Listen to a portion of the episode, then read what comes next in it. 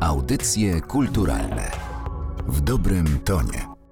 Dzień dobry Państwu, Anna Karna. Witam w audycjach kulturalnych, które dzisiaj z Muzeum Polin w Warszawie. To właśnie od dziś mogą Państwo oglądać wystawę pod tytułem Wokół nas Morze Ognia losy żydowskich cywilów podczas powstania w getcie warszawskim. Ze mną autorka koncepcji wystawy, profesor Barbara Engelking.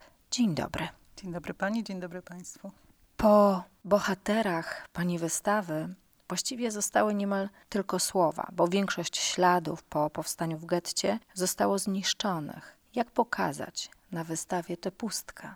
To rzeczywiście było wyzwanie, bo myśmy z Zuzanną Sznepf-Kołacz, która jest kuratorką wystawy, zaczynały od słów.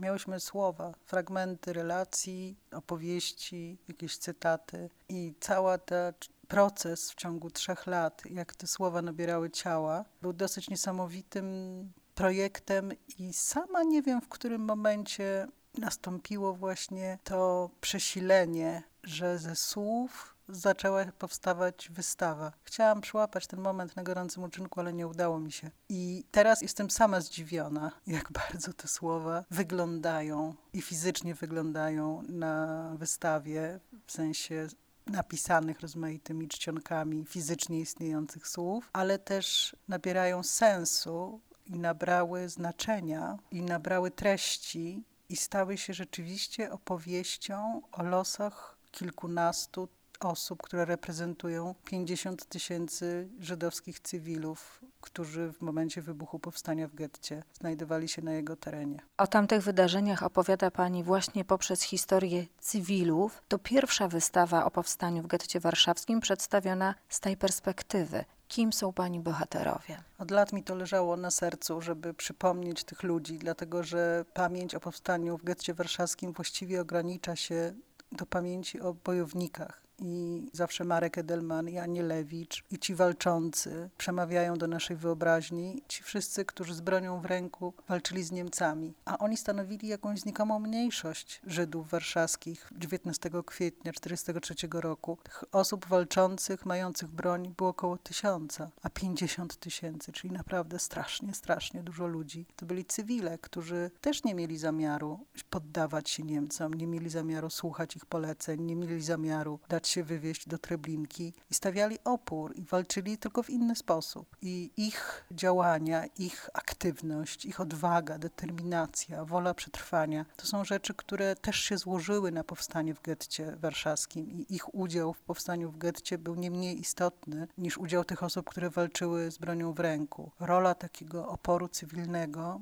w tym wypadku była ogromna i trzeba o niej przypomnieć i trzeba ją podkreślić, że bez tej woli stawiania oporu przez nie wiem, czy doszłoby do walk, czy byłoby zaplecze społeczne do tego, żeby powstała żydowska organizacja bojowa i żeby mogło dojść do wybuchu powstania w getcie. Kim jest zatem ta grupa kilkunastu osób? Jakiego wyboru dokonała Pani? Co to są za bohaterowie? Tych relacji o tym, co się działo w bunkrach w czasie powstania w getcie warszawskim jest sporo. Naszymi bohaterami są głównie ci, przede wszystkim ci, którzy zostali w getcie dłużej. Ludzie, których nazywa się zbiorczo gruzowcami, czyli to są ci, którzy nie tylko byli w bunkrach w czasie powstania w getcie warszawskim, ale zostali również w ruinach getta dużo dłużej, tygodnie, czasem miesiące po upadku powstania, czyli po tej symbolicznej dacie 16 maja 1943, kiedy została wysadzona Wielka Synagoga na Tłumackim, a Jürgen Straub zapisał, że żydowska dzielnica w Warszawie przestała istnieć. Mamy relacje osób, które są w getcie do lipca, do sierpnia, do września, do grudnia. Znalazłam nawet taką relację osoby, która jest do 8 stycznia 1944 roku w getcie warszawskim w ruinach. Pięć kobiet, siedmiu mężczyzn, którzy się nie znali najprawdopodobniej. To, co ich łączy, to to, że wszyscy byli młodzi albo wręcz bardzo młodzi. Tak, bo struktura y, demograficzna getta się zmieniła po wielkiej akcji wysiedleńczej, kiedy wywieziono 350 tysięcy warszawskich Żydów do komór gazowych Treblinki i wtedy rzeczywiście wywieziono ludzi starych, chorych, dzieci. Zostali w większości ci, którzy mieli prawo pracy, którzy pracowali. Siłą rzeczy byli to ludzie młodzi albo w sile wieku, prawda? Tacy, którzy pracowali w szopach, a praca w szopach dawała jakąś przepustkę. Ten stempel potrzebności dla Niemców i dawała jakąś przepustkę do życia w czasie wysiedleń wysiedleń. Po zakończeniu akcji jesienią 1942 roku te rodziny były zdziesiątkowane. Bardzo mało było już całych rodzin. Większość z nich to były jakieś niedobitki, pojedyncze osoby z całych ogromnych rodzin i właśnie przeważnie ludzie młodzi. To też umożliwiło wybuch powstania w getcie, ponieważ młodzi, dynamiczni, energiczni, wiedzący, co ich czeka, rozumiejący, czym są wywózki do Treblinki, to było jakieś społeczne czynniki, które ułatwiły walkę. Najmłodszą bohaterką wystawy jest Krystyna Budnicka, która, kiedy żyła w getcie, miała 11 lat. To była jedna z inspiracji do wyboru takich, a nie innych bohaterów. Krysia się nazywała wtedy Hena Kuczer miała ogromną rodzinę. Miała siedmioro rodzeństwa i dwóch jej braci zginęło z rodzinami właśnie w czasie wysiedleń. Można powiedzieć, że ta rodzina przeżyła wyjątkowo licznie y, okres wysiedleń, bo w kwietniu 1943 roku byli przy życiu jeszcze rodzice, dwie siostry, trzech braci, no i sama Krysia i oni właśnie podobnie jak setki, tysiące innych Żydów w warszawskim getcie przygotowali sobie bunkier, który był zaopatrzony w wodę, mieli studnie, mieli prąd, mieli dynamo i mieli radio i mieli też przekopane dojście do kanałów, co im w efekcie później u części z nich uratowało życie. I podobnie były wyposażone inne schrony w getcie. Ludzie się spodziewali, że, że w ciągu kilku miesięcy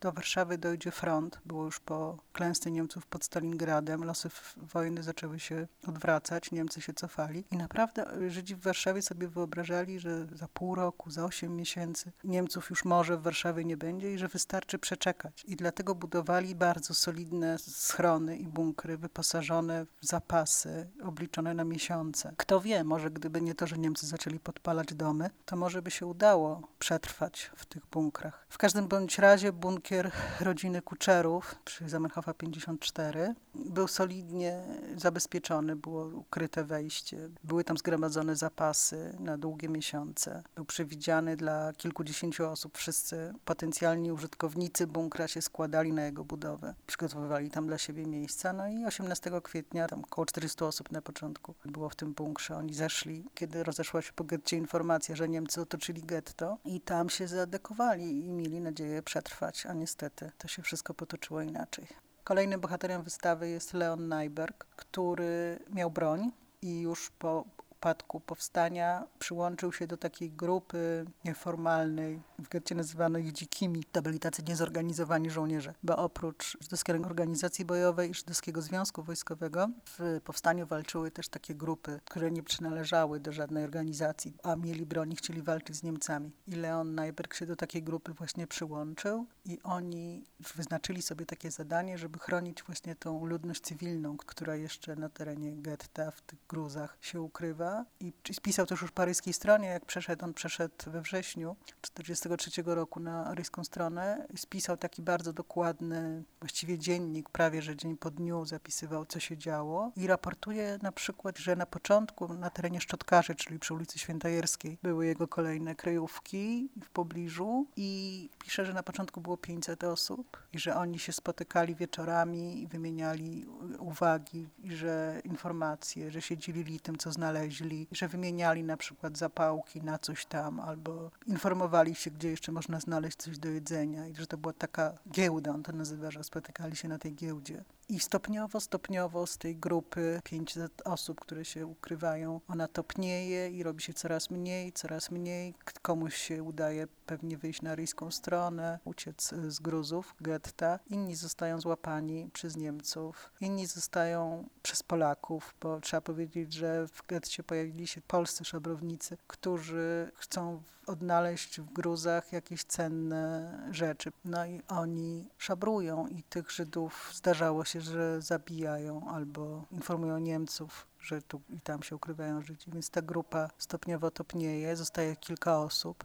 I w końcu Leon Najberg też wychodzi na ryską stronę. Jeszcze a propos szabrowników, to właśnie do tego schronu, w którym się Krysia Budnicka ukrywa, wychodzą dwa razy, oni wysyłają takich emisariuszy na ryską stronę z prośbą o ratunek, bo sytuacja tam się bardzo pogarsza i brat jest ciężko chory. Tych pierwszych dwóch chłopców wychodzi i tracą z nimi kontakt, ale później w sierpniu wychodzą dwie dziewczyny, którym udaje się nawiązać kontakt z podziemiem żydowskim i do bunkra zostaje dostarczone jedzenie, które ratuje im życie i zabierają też z bunkra właśnie te dwie chore osoby, w tym starszego brata Krysi Rafała. I oni czekają na pomoc. Wiadomo, że mają zostać z tego bunkra zabrani, ale no to wszystko trwa jakiś czas. Trzeba przygotować dla nich jakieś miejsce, trzeba zorganizować im, jest jeszcze kilkanaście osób, trzeba im zorganizować to wyjście kanałami. I wtedy właśnie we wrześniu ten bunkier zostaje przez takich dwóch szabrowników wykryty, dwóch Polaków i oni przychodzą i mówią, że przyniosą im następnego dnia chleb i żeby ci Żydzi przygotowali jakieś pieniądze i że oni jak zapłacą, no to przyniosą im ten chleb. No i oczywiście ci mieszkańcy bunkra, którzy nie widzieli chleba od kilku dobrych miesięcy i są strasznie głodni, oczywiście się zgodzili na to i następnego dnia, kiedy dwóch mężczyzn spotyka się z tymi Polakami, to był brat Krysi i jeszcze jeden z mężczyzn, którzy byli w tym bunkrze, oni zostają zabici. Tych Żydów Polacy zabili, ten bunkier cały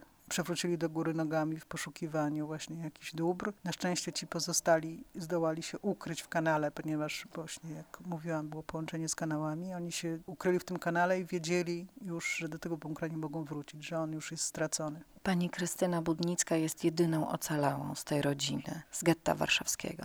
Tak, ona jest jedyną ocalałą. Jej rodzice, oni po ucieczce z tego bunkra wykrytego przez szabrowników, y, tułają się po tych kanałach, szukają drogi wyjścia, której nie znają. I rodzice Krysi, zbyt zmęczeni, już tym kilkumiesięcznym pobytem w bunkrze nie mają siły iść dalej i zostają pod włazem na ulicy Młocińskiej. To jest nieistniejąca już ulica. Ten właz się znajdował w okolicy Ronda Babka, niedaleko stąd. I zostaje z nimi siostra, która nie chce rodziców zostawiać samych. Młoda kobieta, która miała wszelkie szanse przeżycia. Pola, ale nie chciała rodziców zostawiać samych. Także oni tam zostali. Została też jeszcze jedna kobieta, która była chora na gruźlicę. Także cztery osoby tam zostały, a pozostałych kilka z takim niebezpiecznym kanałem burzowym, z silnym nurtem idzie dalej, prowadzonych przez brata Krysi, który potrafił ich stamtąd wyprowadzić i oni wychodzą. I z całej tej rodziny, początkowo po aryjskiej stronie jeszcze jest Krysia, właśnie ten brat, który w tych kanałach się zatruł, prawdopodobnie na sepsę, umarł po kilku dniach po stronie aryjskiej. Starszy brat Rafał zostaje wydany i ginie na gestapo. I przeżyła Krysia i szwagierka jej. Szwagierka wyjechała do Izraela, a Krysia została w Polsce. Ale z tego bunkra wojnę przeżyły jeszcze cztery osoby ta opowieść to jest historia o tym, jak wyglądało codzienne życie w bunkrze i w innych kryjówkach. W jaki sposób Żydzi sobie wtedy radzili? W ciągu dnia Niemcy przeszukiwali teren, więc trzeba było zachować kompletną ciszę. Więc w ciągu dnia ludzie leżeli albo drzemali, albo starali się spać, nie wydając żadnych dźwięków. Uciszali się nawzajem, pilnowali, żeby ktoś nie chrapał. Jeżeli były dzieci, co już wtedy w getcie było bardzo rzadkie, to również pilnowano, żeby nie płakały. A życie toczyło się nocami, wtedy kiedy Niemcy opuszczali getto. Co ciekawe, Niemcy pracowali zwykle do czwartej i po czwartej już, już prostu był koniec pracy i wtedy w getcie robiło się spokojniej i wtedy można było wychodzić, po pierwsze rozprostować nogi, po drugie zaczerpnąć powietrza, po trzecie dowiedzieć się, co się dzieje z innymi każdej kamienicy było kilka takich bunkrów. W piwnicach, pod piwnicami, pod podwórzem. Były też kryjówki na piętrach. Nikt nie przewidział wtedy, że Niemcy będą palić dom po domu i były na przykład takie pomysłowe kryjówki, że w całej kamienicy zamurowywano jakiś tam konkretny pokój na wszystkich poziomach, a wejście robiono z boku albo przez piec, albo przez przesuwną ścianę. Najróżniejsze tego rodzaju były patenty inżynierskie. No więc kiedy się to życie nocami zaczynało toczyć, czy wieczorami, to ludzie rozmawiali, poszukiwali informacji, dowiadywali się, co się dzieje, gdzie były walki, gdzie są tak zwani nasi chłopcy albo partia, bo na podziemie mówiono partia, ilu Niemców zostało zabitych tego dnia i tak dalej, i tak dalej. Informacje były bezcenne. Czasem się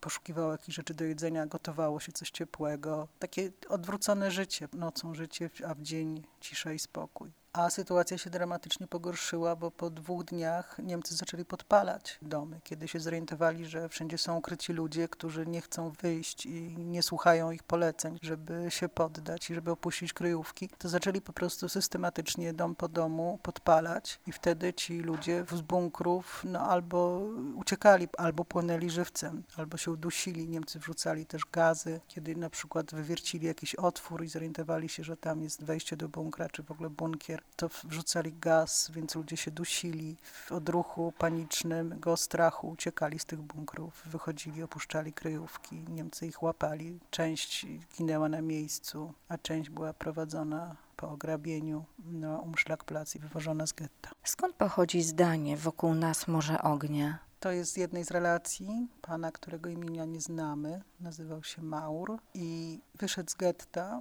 Udało mu się uratować z powstania. Był paryskiej stronie i zostawił w archiwum Bermana relacje. Adolf Berman był działaczem Centosu, a potem paryskiej stronie organizatorem pomocy dla e, Żydów ukrywających się w Warszawie, przewodniczącym Żydowskiego Komitetu Narodowego i razem ze swoją żoną Basią gromadzili archiwum, które w dużym stopniu przetrwało i znajduje się teraz w Izraelu. I jego celem było zgromadzenie relacji i świadectw i prosił rozmaite osoby, które się ukrywały po stronie aryjskiej, żeby spisywały swoje wspomnienia. I między innymi swoje wspomnienia spisał Maur. Jest to kilka stron relacji pobytu w bunkrze w czasie powstania w getcie warszawskim i później taki dramatyczny dopisek albo ręką samego Bermana, albo kogo innego zrobiony, że Maur po aryjskiej stronie został złapany przez szmalcowników, którzy go szantażowali i on wrócił do getta, gdzie miał jeszcze nadzieję znaleźć jakieś, nie wiem, czy schowane rzeczy, rzeczy i już nie wyszedł stamtąd. Zginął. Z czyich relacji jeszcze ułożyły panie tę opowieść? Jest taka relacja Stelli Fidelzeit.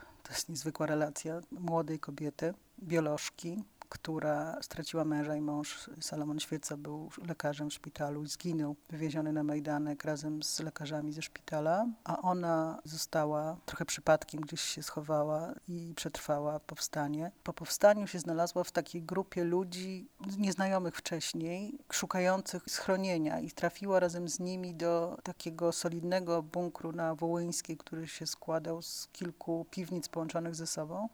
I tam zamieszkali, jeżeli można tak nazwać. I Stella się zorientowała wtedy, że jest w ciąży, nie wiedziała wcześniej. I miała pecha, bo wejście do tej kryjówki było bardzo wąskie. Ona już po kilku miesiącach nie mogła się przecisnąć przez to wejście, nie mogła wychodzić i była trochę takim outsiderem w tej grupie z różnych powodów. Po pierwsze nie znała żydowskiego, była, pochodziła z zasymilowanej rodziny, a pozostałe, to było 11 osób, pozostałe 10 osób to były inne środowiska, więc powiedzmy, że były takie konflikty społeczne między nimi, czy różnice społeczne, które nie ułatwiały współżycia. Po drugie, ona była sama nie mogła brać udziału w gromadzeniu żywności, co było podstawowym zadaniem i obowiązkiem wszystkich mieszkańców tego bunkra, którzy wychodzili nocami i szukali w ruinach i w resztkach ocalałych jeszcze piwnic i bunkrów jakichś rzeczy do jedzenia. W listopadzie urodziła dziecko, synka, którego oczywiście nie miała czym karmić i który umarł po kilku dniach. Wtedy w grudniu cała ta grupa ona się już zmniejszyła w ciągu tych kilku miesięcy. Ktoś umarł, ktoś był chory, ktoś odszedł i pięć osób z tej grupy pozostałych postanowiło, że już nie ma żadnych nadziei na pozostanie dłużej w ruinach getta i że trzeba iść na aryjską stronę. I podstawili do muru drabinę i się przedostali na